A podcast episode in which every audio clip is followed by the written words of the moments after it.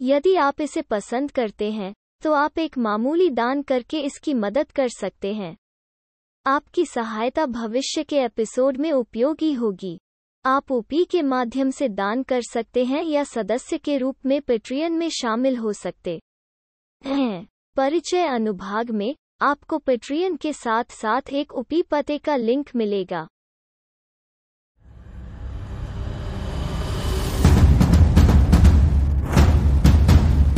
विक्रांत ने अपनी घड़ी की ओर नज़र डाली। अब जिया की मैरिज पार्टी में जाने का वक्त हो चला था, सो विक्रांत फटाफट उठकर अपना हाथ मुँह धोकर अपने कपड़े सही करने लग गया। वो अपने पुलिस यूनिफॉर्म में ही जिया की शादी में जा रहा था। विक्रांत जिया की शादी में यही सोच कर जा रहा था कि वो वहाँ पर सिंपल खाने पीने का ही इंतज़ाम होगा, फटाफट खाना खाकर वो वापस से ऑफ़िस आ जाएगा और अपने काम में लग जाएगा। लेकिन विक्रांत को आज अदृश्य शक्ति द्वारा पहाड़ कोडवर्ड दिया गया था। क्या पता इस शादी में ही उसे केस से जुड़ा कोई बड़ा क्लू मिल जाए? जिया की शादी शहर के सबसे शानदार होटल में से एक होटल रिजेंसी में हो रही थी। ये होटल काफ़ी बड़ा था। मुंबई के सबसे महँगे होटल में से एक था। होटल का लॉन रंग बिरंगे झालरों से जगमगा रहा था। एक साइड में काफ़ी तेज आवाज़ में म्यूज़िक बज रहा था, जहाँ काफ़ी लोग डांस कर रहे थे। होटल का पूरा लॉन मेहमानों से भरा हुआ था। जिया उस वक्त स्टेज पर अपने होने वाले पति के साथ खड़ी थी। लगातार लोग स्टेज पर आते जा रहे थे और नव विवाहित जोड़े को गिफ्ट देने के साथ कांग्रेट्स करते हुए निकलते जा रहे थे। जिया ने सुर्ख लाल और हल्के ग्रीन कलर का लहंगा पहना हुआ था। गले में सोने का बड़ा सा हार और कानों में बड़े बड़े झुमके भी पहने हुए थे। इस वक्त उसकी खूबसूरती का कोई जवाब नहीं था। उसके चेहरे की डिम्पल वाली मुस्कान हर किसी का दिल चुराने के लिए काफ़ी थी। जैसे जिया की नज़र खुद की तरफ़ आते विक्रांत की ओर पड़ी वो खुशी से झूम उठी। उसने हाथ से इशारा करते हुए विक्रांत को अपने पास बुला लिया। विक्रांत के उसके करीब पहुँचते ही उसने कहा, मुझे तो लगा कि तुम आओगे नहीं, हैं? अरे कैसे ना आता? अब तुमने मुझे अपनी शादी पर बुलाया तो भला मैं कैसे नहीं आऊँगा? अच्छा क्या बात है। अरे, ये तुम्हारे बाल? बाल क्यों हटवा दिए तुमने? जिया ने विक्रांत के सिर की तरफ़ इशारा करते हुए कहा। इससे पहले उसने विक्रांत को इस तरह बिना बालों के कभी नहीं देखा था और विक्रांत ने आज सिर पर टोपी भी नहीं लगाई थी। सो उसकी नज़र बालों पर पड़ गई। अरे एक्चुअली कुछ क्रिमिनल्स को पकड़ते वक्त उनसे लड़ना पड़ गया। तकरीबन तीस चालीस थे और इधर मैं अकेला। सबको पीटते पीटते मैं भी थोड़ा घायल हो गया। सिर में चोट लग गई थी और आठ दस टांके लगे थे। इसी चक्कर में बाल हटवाना पड़ा। अब तो काफ़ी ठीक हो गया है। ओ, अरे ओह ओ गॉड। तो तुम तुम हॉस्पिटल आ गए होते? मैं तुम्हारे टांके लगा देती? जिया ने थोड़ी चिंतित होते हुए कहा। अब पुलिस स्टेशन में फ्री में टांके लगते हैं और हॉस्पिटल आता तो पैसे लगते हैं। विक्रांत ज़ोर से हँसते हुए कहा अरे कोई नहीं, मैं तुम्हारा इलाज फ्री में कर देती, अगली बार आ जाना। जिया ने हँसते हुए कहा मतलब तुम चाहती हो कि मुझे चोट लगती रहे? अरे नहीं, मेरा मेरा ये मतलब नहीं है। जिया ने हँसते हुए कहा, तुम तो हमेशा किसी न किसी से भिड़ते ही रहते हो।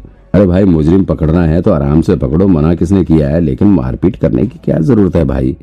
अब इतनी आसानी से मुजरिम पकड़ में आ जाते तो क्या बात थी? फिर तो पुलिस की ज़रूरत ही नहीं होती, विक्रांत ने हँसते हुए कहा। हम्म ये तो सही बात है। जिया ने कहा, अरे, पता है तुम्हें, उस दिन जब तुमने रेस्टोरेंट में उन गुंडों की पिटाई की थी, तब तो मैं बहुत डर गई थी। उधर तुम उन्हें पीट रहे थे और इधर मैं डर के मारे काँप रही थी। और वो जो रोनित था, वो वो मुझे समझाया जा रहा था। मैं मैं उस दिन को कभी नहीं भूल सकती। जिया ने ज़ोर ज़ोर से हँसते हुए कहा। उसके साथ ही विक्रांत भी ज़ोर से हंसे जा रहा था। अरे, ये सब तो नॉर्मल है। अब क्या करें हम? जब कोई आसानी से बात मान जाए तो फिर मारने पीटने की क्या ज़रूरत है? हाँ और पता है, जिया अभी भी ज़ोर ज़ोर से हंसे जा रही थी। जब मैं वहाँ से वापस लौट कर आई तो मैंने ये सब बात अपने फ्रेंड्स तक बताई। तो वो कह रही थी कि, यार, मेरी इस पुलिस वाले से सेटिंग करा दे। फिर तो मैं रोड चलते गुंडों को रोज पीटती फिरूँगी। विक्रांत फिर से ठाका लगाते हुए हंस पड़ा। अभी ये दोनों आपस में बातें करते हुए हँसी रहे थे कि अचानक से म्यूज़िक बजने की तेज आवाज़ आनी बंद हो गई। अब पूरे लॉन में सिर्फ़ लोगों की बातचीत करने की ही आवाज़ सुनाई दे रही थी। विक्रांत ने सिर उठाकर देखा तो सामने से तकरीबन दस बारह लोग उसकी तरफ़ बढ़े चले आ रहे थे। एक तकरीबन पचपन साठ साल का आदमी सफ़ेद रंग के सूट में आगे आगे बढ़ता चला आ रहा था और उसके अगल बगल दस बारह आदमी ब्लैक सूट और काले चश्मे में चले आ रहे थे। साफ़ पता लग रहा था कि ये सूट और काले चश्मे वाले आदमी बॉडीगार्ड्स हैं। विक्रांत इस पूरे ग्रुप में सिर्फ़ एक ही आदमी को पहचान रहा था, जो कि उस अधेड़ आदमी के बगल में चलता हुआ आ रहा था। ये रोहित अग्रवाल था। और जिस हिसाब से वो उस अधेड़ आदमी और दस बारह बॉडीगार्ड्स के साथ यहाँ आ रहा था, उसे देखकर विक्रांत ने तुरंत अंदाज़ा लगा लिया कि ये आदमी और कोई नहीं, बल्कि रोहित अग्रवाल का बाप और अग्रवाल कॉरपोरेशन का मालिक रमाकांत अग्रवाल है। रोहित को यहाँ देखकर जिया भी काफ़ी परेशान होगी ये ये यहाँ क्या करने आया? जिया डर के मारे विक्रांत के पीछे छिपकर खड़ी होगी विक्रांत उसे यहाँ देखकर चौंक उठा। एक पल के लिए उसकी धड़कन तेज होगी कहीं इसे भनक तो नहीं लगी कि मैं किडनैपिंग केस पर काम कर रहा हूँ और ये यहाँ पर मुझे सबक सिखाने के लिए आया है? ये सोचकर विक्रांत अपने गैंगस्टर वाले अवतार में आ गया। वो अपनी छाती और चौड़ी करके खड़ा हो गया। लेकिन विक्रांत का अंदाज़ा गलत था। रमाकांत सीधे ही स्टेज की ओर चढ़ के उसके सामने आकर खड़ा हो गया और फिर जिया की तरफ़ आँखों से इशारा करते हुए अपने बेटे से बोला, बेटा, यही है ना वो लड़की? अब तक यहाँ और सभी उसे पहचान चुके थे। सबके सब डर के मारे अपनी जगह पर मूर्ति बनकर खड़े हो गए थे। किसी के भीतर इतनी हिम्मत नहीं थी कि वो रमाकांत अग्रवाल के सामने खड़े होने की हिम्मत दिखा सके। डैड, प्लीज़, आप इसमें मत पड़िए। मैं मैनेज कर लूँगा। रोहित ने जवाब दिया, अरे, कैसे ना पढ़ू बेटा?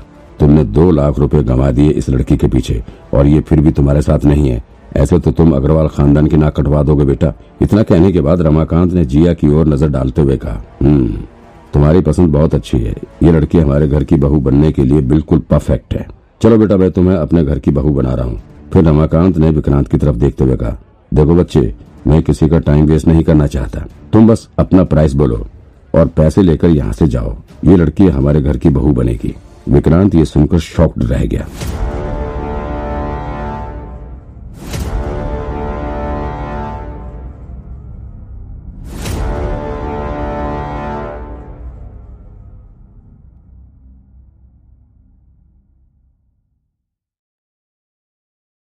If you like it, you can help it out by making a modest donation. Your assistance will be useful in future episodes. You can donate through UPI or join Patreon as a patron. In the About section, you will find a link to Patreon as well as a UPI address.